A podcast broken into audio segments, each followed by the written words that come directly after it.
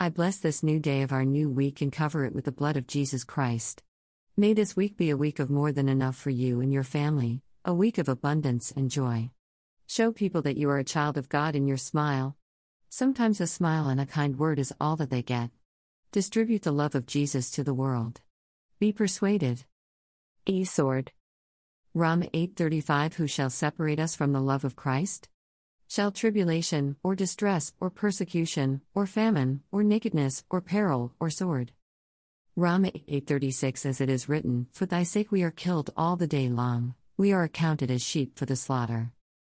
Rom 8:37 Nay, in all these things we are more than conquerors through him that loved us. Rom 8:38 For I am persuaded that neither death, nor life, nor angels, nor principalities, nor powers, nor things present, nor things to come.